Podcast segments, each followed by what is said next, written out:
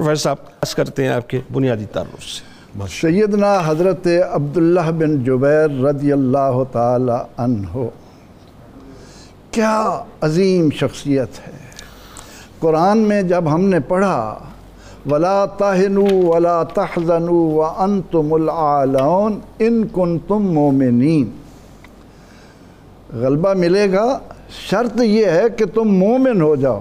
اللہ اور قرآن اور سنت نے جو مومن کی تعریف کی اس کا اگر ہم عملی نمونہ دیکھیں اس تصویر وفا کی طرف نظر دوڑائیں تو وہ سیدنا حضرت عبداللہ بن جبیر رضی اللہ تعالیٰ عنہ کی شکل میں ہمارے سامنے آتا۔ سبحان اللہ سبحان کس طرح رسول اکرم صلی اللہ تعالیٰ علیہ وسلم کے ساتھ کیے ہوئے عہد کا پاس ہے کہ حضرت عباس سے کہہ کر آتے ہیں ہم پہلے اپنے تیر چلاتے ہیں۔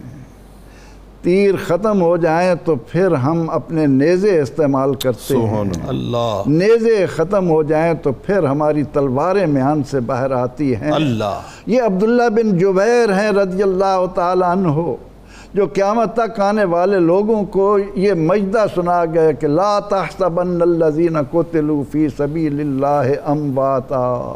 بل عند ربہم یرزقون سبحان یہ اللہ۔ وہ نفوس قدسیہ ہیں کہ تم نے اللہ کی راہ میں جان دینے والے کو مردہ تصور بھی نہیں کرنا۔ اللہ۔ ایک تو ہے کہ لا تقولوا لمن یقتل کہو نہیں۔ لیکن یہ ہے کہ انہیں مردہ خیال بھی نہیں کرنا۔ اللہ۔ سیدنا حضرت عبداللہ بن جبیر رضی اللہ تعالی عنہ جو نعمان کے بیٹ جبیر کے بیٹے ہیں جبیر بیٹے ہیں نعمان کے۔ نعمان بیٹے ہیں امیہ بن امر القیس کے وہ بیٹے ہیں سالبہ کے وہ بیٹے۔ عمر بن عوف انصاری کے تو آپ حضرت عبداللہ بن جبیر رضی اللہ عنہ اوس قبیلہ کے ساتھ تعلق رکھنے کی بنا پر رسول اکرم رحمت عالم صلی اللہ تعالی علیہ وسلم کے ساتھ فدائیت کا جو ایک نمونہ دنیا کو دے گئے ہیں وہ قیامت تک آنے والے لوگوں کے لیے مشعل راہ بن کر ان پر واضح کرتا رہے گا کہ کل قیامت کے دن جیسے آپ نے شروع میں کہا کہ اللہ رب العزت اہل جنت کو جب وہ جنت کی نعمتوں سے خوب مستفید ہو رہے ہوں گے۔ فرمائے گا کوئی تمنا ہے۔ ہر ایک کہے گا یا اللہ وہ کیا چیز ہے؟ ادھر ہم ارادہ کرتے ہیں ادھر پوری ہو جاتی ہے۔ مگر شہید وہاں بھی کھڑا ہوگا اللہ۔ کہ اے اللہ میری آرزو یہ ہے کہ مجھے دنیا میں بھیجا جائے تیری راہ میں شہید کیا جاؤں پھر زندہ کیا جاؤں پھر شہید کیا جاؤں پھر زندہ کیا جاؤں۔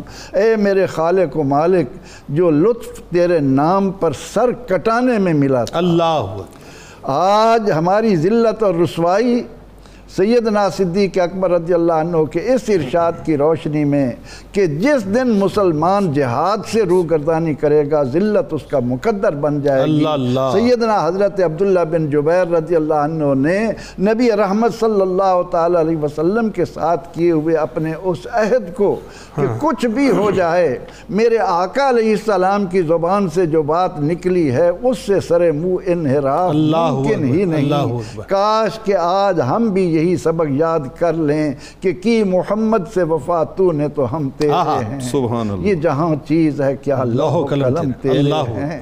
تو سیدنا حضرت عبداللہ بن جبیر رضی اللہ عنہ جنہیں نبی اکرم رحمت عالم صلی اللہ تعالی علیہ وسلم کی نگاہ اس عظیم مقصد کے لیے اور یہ کہہ کر کہ عبداللہ تمہارے ساتھ جو تیر انداز ہیں ان پر واضح کر دیجیے۔ بخاری شریف کے الفاظ ہیں کہ اگر پرندے ہمارے جسموں کو بھی نوچ رہے ہوں جب تک ہم نہ کہیں آپ نے وہ درہ نہیں چھوڑنا۔ تو سیدنا حضرت عبداللہ بن جبیر رضی اللہ تعالیٰ عنہ نے اپنے جسم کے ٹکڑے ٹکڑے کروانا تو گوارا کر لیا۔ لیکن یہ نہیں ہوا کہ نبی اکرم رحمت عالم صلی اللہ علیہ وسلم کے ارشاد سے سر منہ بھی انحراف ہوا ہو۔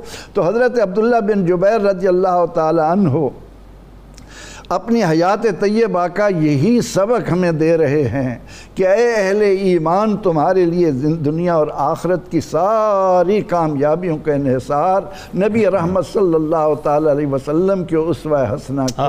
آپ نے پلے باندھ لیا محمد کی محبت دین حق کی شرط اول۔ شرط اول۔ اسی میں وہ اگر خامی تو سب کچھ نامکمل ہے۔ اصل میں وہ یہ پیغام دے رہے ہیں بنیادی طور پہ۔